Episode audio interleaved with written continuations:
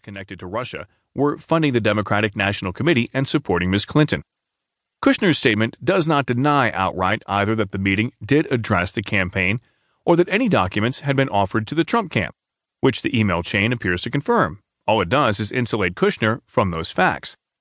It is certainly possible that Kushner's account is accurate, but these things are now investigable.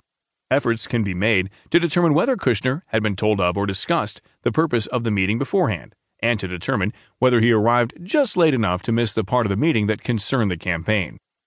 But whatever the truth turns out to be on those fronts, what Kushner's statement does not do is contest any of the known facts about that meeting. Known facts that are deeply problematic for Trump Jr. and even for Trump himself. The meeting, at a minimum, shows that Trump Jr. was eager to collude with the Russian government, which he had been told was trying to get his father elected president. Kushner's statement denies any collusion on his own part and claims no awareness of any other collusion. I did not collude, nor know of anyone else in the campaign who colluded with any foreign government. Of course, what Trump Jr.'s email chain showed is that the campaign jumped at the chance to collude, even if it ended up not happening at that meeting.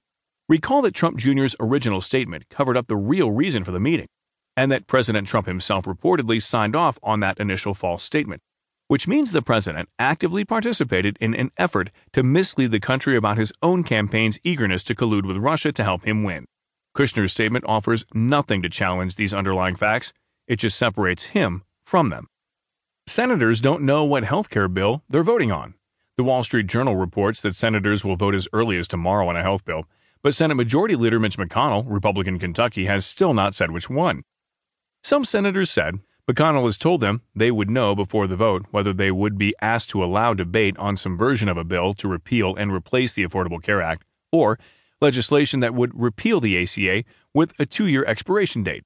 GOP leaders' current strategy is to lean heavily on lawmakers to at least vote to allow debate on the bill in the hopes that amendments and other tweaks could yield an agreement. So the strategy is to insist senators vote to proceed to debate on either the most recent Senate bill which would leave 22 million fewer covered, or repeal only, 32 million fewer. Thousands of nuns to oppose repeal.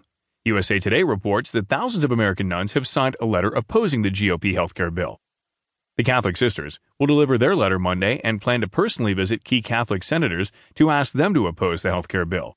The letter, organized by Network, a Catholic social justice lobby, and signed by more than 7,000 U.S. sisters, asked senators to vote against any motion to bring up any bill that would repeal the ACA and cut Medicaid. Note that they are asking senators to vote against not just the bill itself, but the motion to proceed to debate. Trump and Republicans are at war with each other. The Post captures all the insanity. Frustrated lawmakers are increasingly sounding off at a White House awash in turmoil and struggling to accomplish its legislative goals. President Trump is scolding Republican senators over health care and even threatening electoral retribution. Congressional leaders are losing the confidence of their rank and file. The intensifying fights threaten to derail efforts to overhaul the nation's tax laws and other initiatives that GOP leaders hope will put them back on track. But Trump tweeted this morning that the problem is the swamp and the fake news media. Does Trump ever take responsibility for anything? Ever? Trump still won't say Russia sabotaged election. On CNN's State of the Union, incoming White House Communications Director Anthony Scaramucci said Trump characterized the Russian sabotage of our election this way. He called me from Air Force One, and he basically said to me, hey, you know, maybe they did it, maybe they didn't do it. It was the conclusion of our intelligence services that they did do it. And this again raises questions as to whether the administration will act on the IC's warning that they will do it again. Dems roll out new agenda. Senator Charles E. Schumer, Democrat New York, rolls out the Democratic Party's new agenda, called A Better Deal, and the first three main policy proposals involve drug pricing, antitrust, and job training.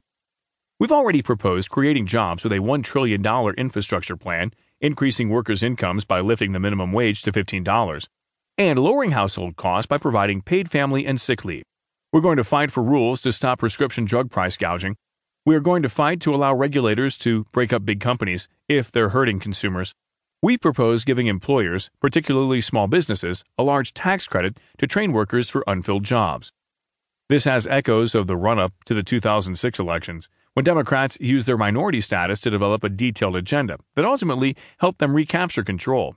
Meanwhile, Nancy Pelosi has a new op ed in the Post laying out the new Dem agenda. Republicans say people will choose to be uninsured. Paul Krugman,